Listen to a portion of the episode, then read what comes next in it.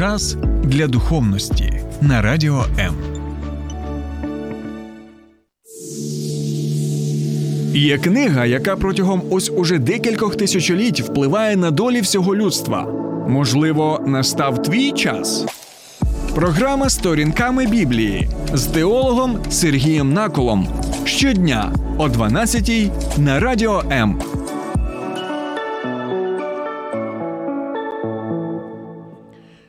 Вітаю, друзі! У мене одразу до вас таке запитання: чи Біблія нам розповідає про Ісуса Христа, який е, знищує людей? Так, так, так. Я знову хочу е, звернутися до вас саме з цим запитанням на початку нашої програми. Чи Біблія описує нам Ісуса, який знищує людей, і не одну людину, не дві людини, не сто людей, а десятки тисяч людей. Що ви думаєте стосовно цього запитання? Чому? Тому що в наші часи вважається, що Ісус лише розповідає нам про любов, що лише Ісус посміхається нам, і все це правда. Він розповідає про любов, Він посміхається нам своєю чудовою посмішкою, яку ми можемо уявити. Так, любові Отця Небесного до людства це все так, але це лише частина тієї картини, які, яку ми бачимо в Біблії або в Святому Писанні. Тому, друзі. Навіщо я взагалі звертаюся до вас з таким запитанням? Тому що час від часу я зустрічаюся з людьми, які бачать лише один бік медалі, як то казати, стосовно нашого сприйняття Ісуса Христа.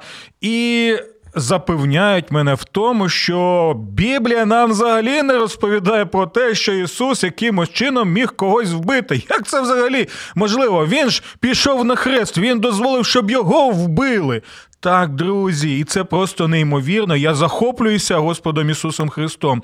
А коли я думаю про те, що Він зробив на Гоговському хресті, та й взагалі те, що він став людиною, так Мене переповнюють почуття, так, позитивні почуття. Я люблю його за це, бо я розумію, що такого Бога, якого описує Біблія, просто нема в усьому світі. Так, і жодна релігія вона не може показати ось такого Бога. Е, неймовірного творця, який стає людиною, помирає за людство, воскресає реально, буквально тілесно заради людства для того, щоб ті, хто покладається вірою на нього, могли отримати життя вічне спілкування з Богом Отцем, Сином і Святим Духом. Все це так, друзі, все це так, але в той же час. Я хочу е, показати вам сьогодні при розгляді книги Вихід те, що Біблія вона показує нам Ісуса, який усе ж таки знищував людей.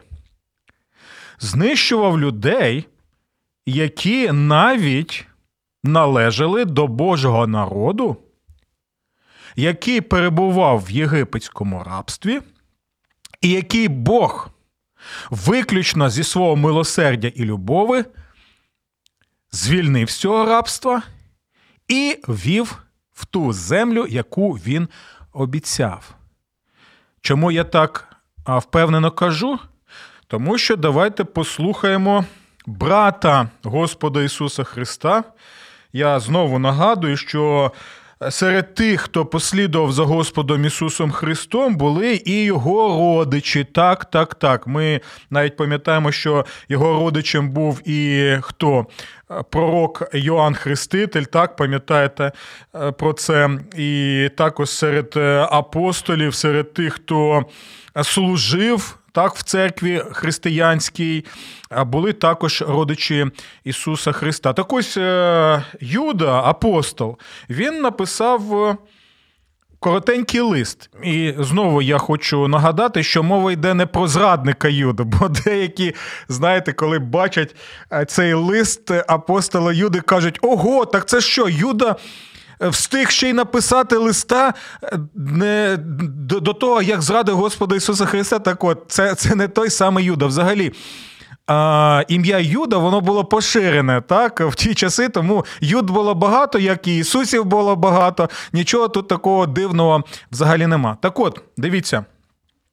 Давайте ми прочитаємо цікавий текст з цього листа апостола Юди. Так, чому?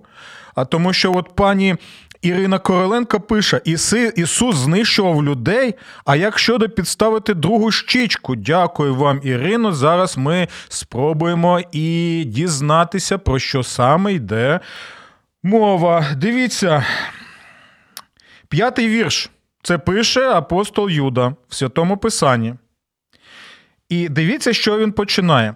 Хочу вам нагадати, почули це? Бо час від часу ми схильні забувати про ці інші речі, так, або не читати те, що є в Святому Писанні, коли ми лише, знаєте, там пам'ятаємо той чи інший віршик, який десь ми почули, який нам розповіли.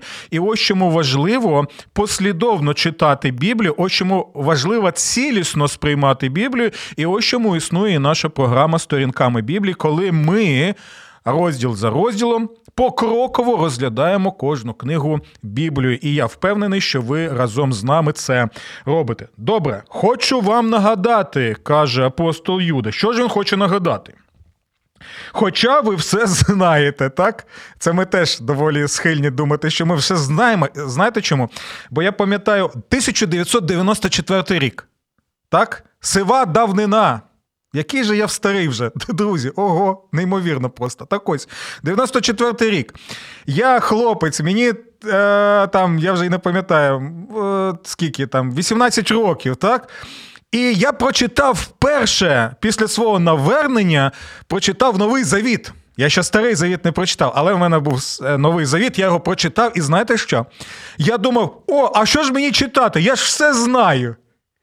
Яке ж дурненьке телятко ти, Сергію, був, бо зараз в ретроспективі, коли я думаю про це і бачу себе, то думаю, та що ж ти знав тоді? Нічого ти не знав. Так ось ось ця самовпевненість, вона була відома і апостолу Юді, тому він і пише, що хочу вам нагадати, хоча ви все це знаєте. І що ж він хоче нагадати? Дивіться.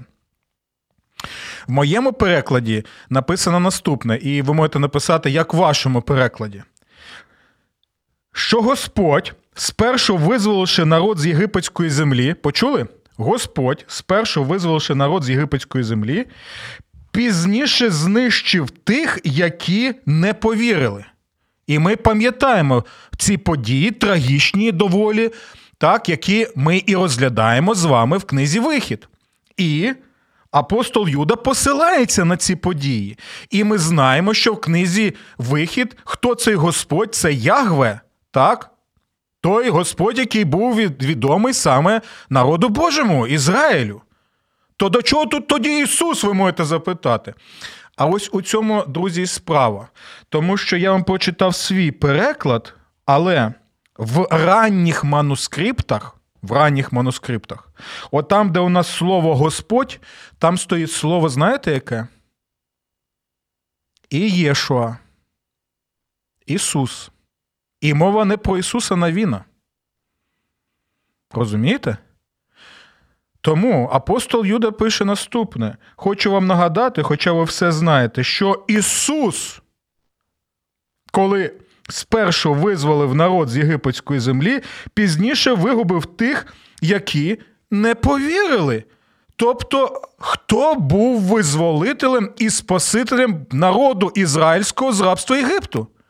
Це був Ісус, той самий Ісус, який прийшов на землю в тілі.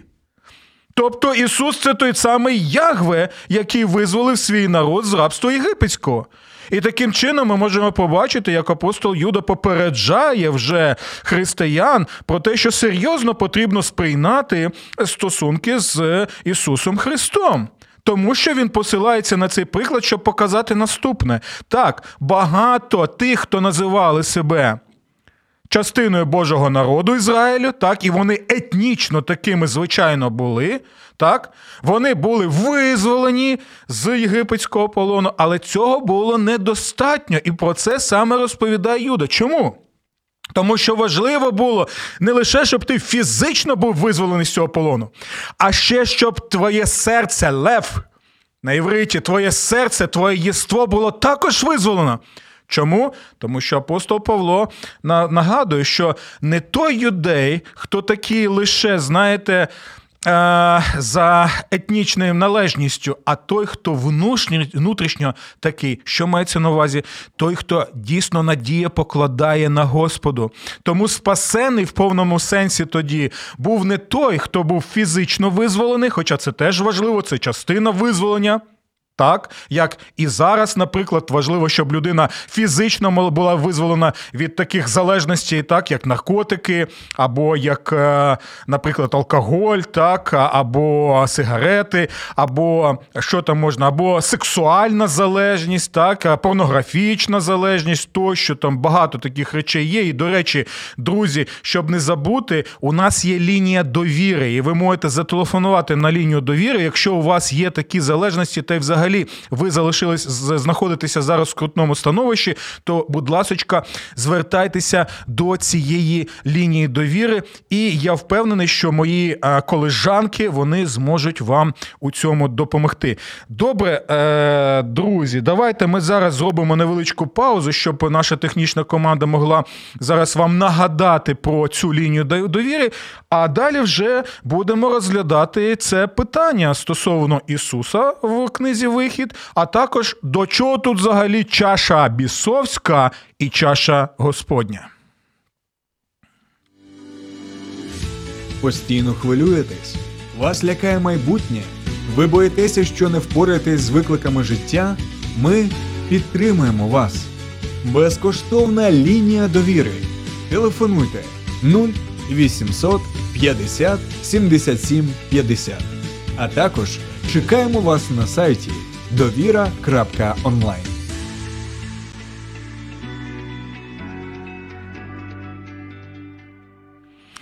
Добре, друзі, що ви думаєте стосовно того, як апостол Юда запевняє нас, що саме Ісус визволив народ ізраїльський з Єгипту, але в той же сам, той же час саме Ісус і знищив багатьох тих, хто вірою не покладалися на Бога, які вийшли з Єгипту, але Єгипет так і не вийшов з них. Тому трагедія в тому, що вони так і залишилися в пустелі. Горе, горе, горе і нам, якщо ми виходимо з рабства совка, але совок так і не виходить з нас, так і ми не можемо трансформуватися завдяки тій Божій силі, які Господь Ісус надає нам зараз і закликає нас, поверніться до мене. Так і сприймайте реальність цього життя саме через призму Божого Слова. Добре, але це не єдине, друзі, де ми можемо побачити про те, що Ісус Христос визволив і в той же час знищив тих, хто не покладалися вірою на нього. Бо про це саме пише і апостол Павло. Так? І ось зараз ми будемо з вами розглядати питання чаші демонів і чаші Господа, і як це пов'язано з книгою Вихід і з Ісусом, який діє в книзі Вихід. Чому? Тому що дивіться, це лист апостола Павла, перший лист до церкви, яка була в місті Коринт. Так? І в 10 розділі з самого початку він пише наступне. Давайте будемо читати уважно тому що це доволі серйозні речі, і вони пов'язані з тим попередженням, яке ми читаємо в листі апостола Юди. Слухаємо. Не хочу, брати та сестри, щоб ви не знали. Бачите, він теж нагадує, що всі наші батьки були під хмарою і всі перейшли через море. Про що взагалі мова йде? Він посилається на події в книзі Вихід, так? Коли Господь що зробив? Коли а, він розділив море, і народ Божий Ізраїль зміг пройти. А фараон і вся його компанія так там і залишилися. І тому, знаєте, ще задовго до цього вислову, так, стосовно російського корабля, який пішов на три літери ще в Біблії, вже тоді Бог, Бог зробив так, що фараон пішов також на три літери. Так, так, так, друзі. Я за свої слова е, відповідаю. Чому? Тому що фараон пішов на три літери, які саме на Д, Ни, О, на дно пішов, бо так зробив Господь. Так ось саме ці події згадує апостол Павло. Але слухаємо далі. А всі хрестилися в Мойсея у хмарі та в морі, він каже. Тобто, коли Мойсей виводить з Єгипту народ, так, бо Бог його використовував, ми пам'ятаємо, як це все відбувалося. Так, І ось це, коли вони проходили. Через море, ось це він називає як своєрідним таким хрещенням, так? От коли дійсно ти проходиш море і виходиш з цього моря, тому що ти тримаєш Господа за його правицю. І далі слухайте: всі їли ту саму духовну їжу. Добре, а яка це духовна їжа? Ми в попередній програмі про це згадували. Так, це була манна з неба, там були ще пташки з неба, доволі така смачна їжа. А, от. Але дивіться, що він далі каже. так? Це важливий момент.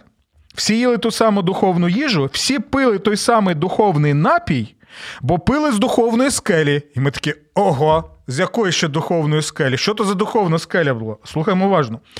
Що йшла слідом за ними, а тою скелею був. Хто тою скелею був? Павло пише, як і Юда. Христос був тією духовною скелі. Тобто Христос надавав воду, надавав їжу, підтримував увесь цей час. Той Господь, який перебував в тілі, який помер на Христі, який воскрес третій день з мертвих, це той самий Христос, це той самий Ісус, який був зі своїм народом ще тоді. І це тоді, друзі, знаєте, це просто якийсь вибух мозку. Ти розумієш, вау! Тобто такий всемогутній Бог він став людиною, незважаючи на те, що він справедливий, так він може покарати за гріх, але в той же час. Він і люблячи в Ісусі Христі, бо дивіться, що Він зробив, але що Він робить також на Христі. Але слухаємо уважно далі. Бо тут далі, знаєте, такий е, своєрідний е, контрастний е, душ відбувається. Але небагатьох їх уподобав Бог, тож вони полягли в пустелі.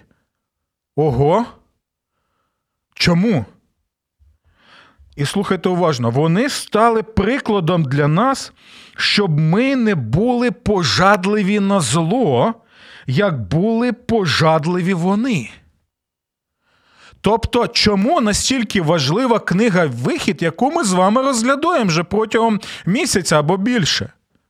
Тому що сам апостол Павло, як і Юда, посилається на цю книгу, на ті події, які там відбувалися, щоб вони були прикладом для нас, щоб ми згадували ті події, щоб ми усвідомлювали які наслідки для тих людей, які лише кажуть, що ми віримо в Бога, так? Або у нас навіть хрестик є, або я я ж пішов на Пасху в церкву, не знаю, там воскрес він не воскрес, не це ж головне, просто треба піти в церкву, або на Різдво в церкву я піду, а може ще на якесь свято піду, а може просто піду колись тоді, коли буде бажання, поставлю свічку. Але, але.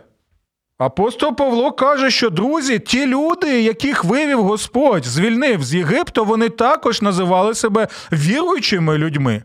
Вони також могли показати, знаєте, ну ми хрестик можемо показати, а чоловіки могли показати інший знак, це обрізання знак.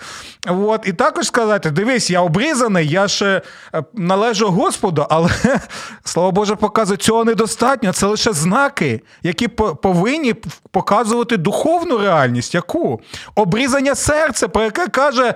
Благословене ім'я Його, пророка великого Божого Мойсея, бо Мойсей ще тоді в п'ятикнижі каже, що важливо наступне Твоє обрізання крайньої плоті, воно вказує на внутрішнє обрізання твого серця, тобто по святу твою Господу, щоб ти любив його, щоб ти слідував за ним, щоб ти захоплювався їм, щоб ти слухав свого Господа, як син слухає тата, який любить його і піклується про нього, і бажає найкращого для нього. Ось що важливо.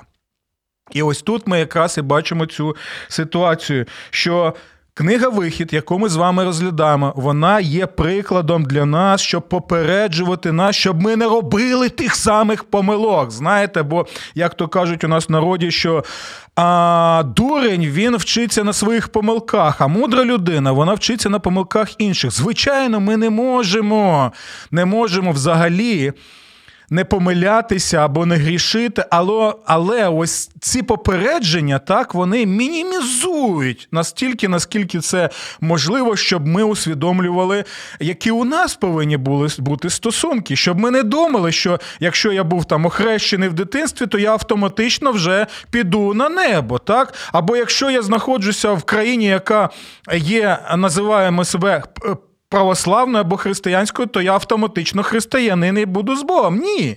Це те саме було і в ті часи.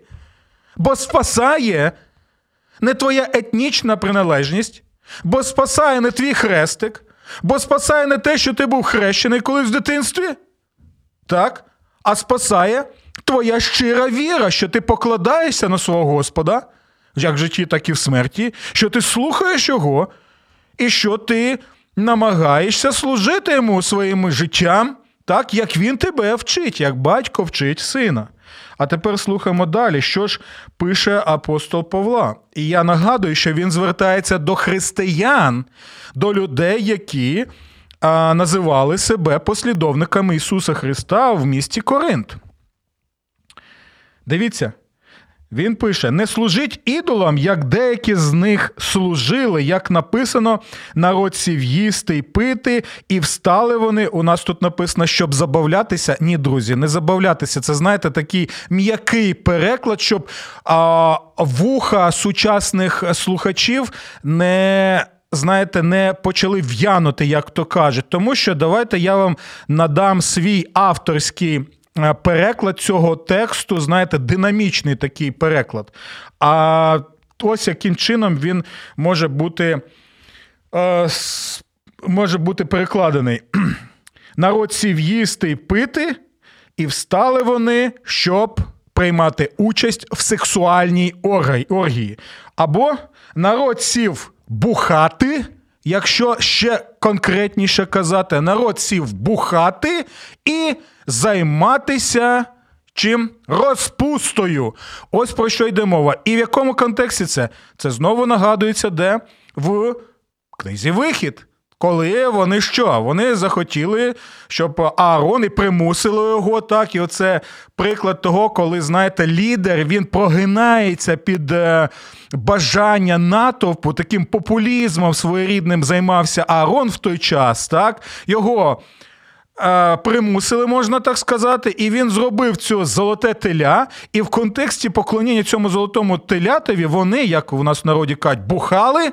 І вони що робили? Вони розпустою займалися, тобто були сексуальні стосунки усі з усіма. Є ще одне слово на букву Б. У нас в українському контексті, в народі його знають але я його не буду використовувати. Хоча ви розумієте, про що саме йде мова. Ось ось, друзі, ось дивіться тепер цю ситуацію. Бог зі свого милосердя, любові, милісті. Він приходить до них, коли вони раби, вони нічого не можуть зробити, вони не можуть себе визволити. Мойсей намагався їх визволити, але втік. Як іногент. Так, і бо йому що? Якщо б його схопили в Єгипті, то могли б взагалі була б смертна кара за за те вбивство, яке трапилося а, в ті часи, відбулося. І дивиться тепер, яка справа тут е, від, відбувається, так? Що Бог спасає їх, Бог визволяє їх, Бог робить їх вільними людьми. І що? він отримує. Він отримує те, що вони відвертаються одразу від нього і починають вклонятися золотому телятові, і починають використовувати усі ті речі, які були в оточуючих народах. Бо я вам нагадую, що зловж... Е, споживання алкоголю і наркотичних речовин плюс сексуальні а різноманітні оргії, так, чоловіків з чоловіками, жінки з жінками, жінки з чоловіками. Усе це там було так поєднане. Слово Боже про це, до речі, попереджає, як і з тваринками. Так, так, так. Ось таке там відбувалося, друзі. І те, що зараз знову хочуть відновити, навіть на законодавчому рівні в деяких країнах, це вже все те, знаєте, відродження, можна сказати, ось цієї язичницької релігії, така, яка була, яка траплялася. Тобто, дивіться. В якому все це контексті відбувалося? Люди були звільнені з Єгипту, але Єгипет так і залишався в них, в їх світогляді і в їх друзі практиці. Напишіть, будь ласочка, що ви думаєте стосовно цього толумачення? А я зараз зроблю невеличку паузу, бо мені потрібно трошечки відпочити від усього цього стресу, який я отримую при розгляді цього 10-го розділу. Слухай радіо М на fm хвилях. Київ 89,4, Запоріжжя 88 та 8, Кременчук 97 і 9, Донецька область, Слов'янськ, Краматорськ 87 та 5 FM, Покровськ 103 і 7, Гірник 105 і 5, Одеська область, Миколаївка 101 і 7 FM. Радіо М. Ми тут заради тебе. Добре, друзі, продовжуємо цю тему так стосовно Ісуса Христа в книзі Вихід. І Ми побачили, що він дійсно там діяв. Апостол Юда нам про це каже. Апостол Павло про це нам розповідає. І зараз ми ще, ще доволі цікаво почуємо від е, апостола Павла. Дивіться.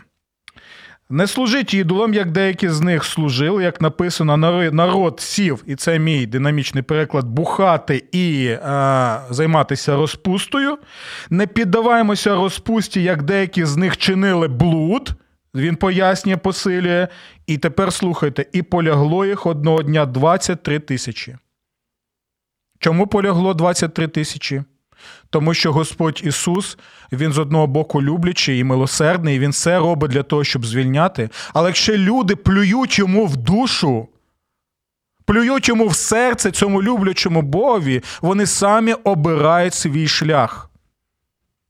Обирають шлях Божого покарання.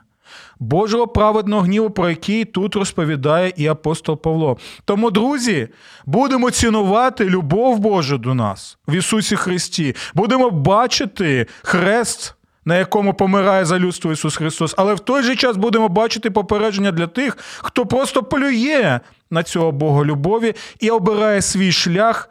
Який є шляхом смерті, про який попереджає Бог ще е, в книзі буття. Ну і слухайте уважно. Ви можете сказати, а чому ви думаєте, що апостол Павло буде казати, що там саме Христос був, як і Юда? Ну, читаємо наступний дев'ятий вірш після того, як ми прочитали про знищених 23 тисячі людей. Не будемо спокушати кого, пише апостол Павло. Не будемо спокушати Христа, як деякі з них спокушали і загинули від змій. Ого, нічого собі! Та ще ми згадуємо з книги вихід ті події, які відбувалися, що народ не слухав Бога, Господь посилає цих змій. Так, ми знаємо. Велика кількість їх загинула. І що далі? І Бог навіть в цьому становищі дає їм що? Дає їм надію, яку він каже, що зробіть цього а, Змія бронзового, так, і що той, хто буде дивитися на нього з вірою, він не загине. І далі, вже в Новому Завіті, ми читаємо, що як Змій був піднесений в пустелі, так потрібно буде бути піднесеному кому? Сину людському, Господу Ісусу Христу, на Христі, щоб кожен, хто вірою покладається на нього, як тоді, так і в ці часи зараз могли отримати спасіння від смерті, від гріха і від сатани. Бачите, з одного боку суворість Бога, праведний гнів і правосуддя, все це є. Але в той же час в цьому всьому ми бачимо ще і невимовну любов Бога до людства. Далі дивіться. Не нарікайте, як деякі з них нарікали і загинули від губителя, нагадує апостол Павло. І тепер слухайте уважно, з 11 по 13 вірш ми ще це прочитаємо. Все це сталося з ними як про образ і записано як пересторога. Почули? Записано як пересторога для нас, для яких настав кінець віків в якому ми зараз вже знаходимося. Чому кінець віків? Тому що Господь вже свій задум зробив стосовно спасіння людства, і вже ми очікуємо чого? Ми вже очікуємо не Господа, який прийде, щоб померти за людство, так, і показати на Христі свою любов. А кого ми очікуємо? Ми очікуємо Господа Ісуса Христа, Його другий прихід, який? В славі, в величі, коли він знищить усіх своїх ворогів, як каже святе Писання, і буде великий суд. Христос прийде вже саме як суддя, як цар, справедливий і праведний. Далі попередження для нас, друзі. Тому, хто вважає, що він стоїть, нехай стерезеться, аби не впав. Що він має на увазі? Мається на увазі, що потрібно серйозно сприймати і запиту... сприймати свої стосунки з Богом і запитувати себе, а чи дійсно я покладаюся на Бога в своєму житті, чи дійсно я люблю свого Бога? Чи дійсно я бажаю слухати свого Бога? Чи дійсно я бажаю втілювати Його в своєму житті? Чи дійсно я в серці своєму маю цю віру в Бога? І чи не формально лише я можу казати, ну, я, я православний, я християнин, я протестант? Чи не є це лише фасадом? За яким нічого не було. Бо апостол Павло посилається і показує, друзі, можна бути етнічно так, частиною Божого народу, якого він навіть звільнив з Єгипту, але цього недостатньо. Бо всьому цьому важливо саме віра в цього Бога, щоб а твій внутрішній стан і твої стосунки з Богом, вони також і були, знаєте, в гармонії, можна сказати, в цілому з твоїм зовнішнім саном, з твоєю поведінкою, з твоїм образом життя. І дивіться далі, що дивіться, з одного боку, це просто неймовірно. Я захоплююся Павлом, захоплююся Господом Ісусом Христом. Чому? Тому що, знаєте, він не каже, ви такі от грішники, все, ви всі здохнете тут, я вас тут всіх знищу, нічого від вас не залишиться і все. Дивіться, з одного боку, так, все серйозно, Бог попереджає як батько, але з іншого боку, він завжди дає надію. Розумієте, завжди є надія, завжди є вихід з цього становища, в яке ми самі себе запхнули. Розумієте, в чому краса біблійного Бога? І дивіться, в чому надія в цьому тексті, як каже апостол Павло. Вам випало лише людське випробовування, так? Він каже: ми люди, у нас є випробовування в цьому житті, це зрозуміло. Але слухайте уважно. Та Бог є вірним. Почули це? Та Бог є вірним, і Він не допустить, щоб ви випробовувалися понад міру. Але при випробуванні дасть і вихід, аби ви могли його витримати. Просто неймовірно. І ось тепер ми підходимо і до чаші е, бісовської, до чаші бісовської і до чаші Господньої. І ось в цьому контексті він пише наступне: чашу благословення, яку благословляємо, хіба не є вона спільністю в Христовій крові? Він має на увазі, що таїнство святого причастя, так, або Євхаристія, як в православних церквах його називають. так, Євхаристії в святому причащі що є? Є чаша з вином, яка символізує, що кров Ісуса Христа пролиту за свій народ. Є хліб, який символізує тіло Ісуса Христа, яке було віддане, так за що також за людей, які вірою покладаються на нього. Саме про це він і розповідає. Що він каже: дивіться. А, коли ми приймаємо участь в святому причасті в Євхаристії, ми тим самим що? Ми проголошуємо, що ми маємо спільність з Ісусом Христом, що Ісус пролив цю кров за мене, і що він в тілі постраждав саме за мене. Ось чому я приймаю участь в цій вечері Господні, тому що це для мене серйозно, тому що я люблю Ісуса Христа, я захоплююся Ісусом Христом, я слідую за ним. Він мій Господь, Він мій Спаситель, Він мій цар. Так, Він визволив мене і Він провадить мене зараз на життєвому шляху, як він провадив свій народ ще тоді в пустелі на шляху до землі, яку він їм обіцяв. Так? Він все це розповідає. Далі. Оскільки є один хліб, то ми численні становимо одне тіло, бо всі ми причащаємося одним хлібом. Про що він має на увазі? Тобто, усі ми разом, так, люди, які називаємо себе християнами, ми, коли приймаємо участь в цьому святому причасті, тим самим ми показуємо, що всі ми його народ, об'єднані саме з ним. Але далі він попереджає. Не можете пити з Господньої чаші та чаші демонської. Не можете бути спільниками Господнього столу і столу демонського. Чи будемо викликати ревнощів Господа? Невже ми сильніше за нього? Про що йде мова? Він попереджає, друзі, якщо ви це все робите, якщо ви приймаєте участь в святому причасті, в Євхаристії, але ваше життя показує, що ви не з Богом. Що Бог вам закликає робити одне, а ви робите зовсім інші речі, що на вас подивишся, що а, а де в вашому житті Бог? Де ваша надія на Бога? Як ви втілюєте Бога? Чи ви взагалі слухаєте Слова Божі? То тоді він каже, друзі, і я нагадую слова моєї бабусі Олени, царство її небесне. Вона казала: не можна одним місцем сісти на два стільця, бо рано чи пізно осе одне місце воно репне. Ось саме про це каже і Павло, і про це попереджає Господь Ісус Христос, коли каже, що не можете служити двом панам, так чи одному, чи іншому. Не можете одночасно приймати участь в святому причасті і в той же час жити таким життям, нібито Бога і нема, нібито я живу по своїм поняттям, ну, як то кажуть. І все це доволі серйозно. Чому? Тому що він і показує цей приклад народу Божого в книзі Вихід, що не можна казати, що ти нібито належиш Господу, але в той же час робити ті речі, які вони робили. Бо це попередження і для всіх нас. Серйозно сприймаємо Бога, серйозно сприймаємо Його Слово, серйозно запитуємо себе, у якому я становищі в стосунках саме з цим. Богом. До наступних зустрічей. Сподобався ефір? Є запитання або заперечення? Пиши радіом.ua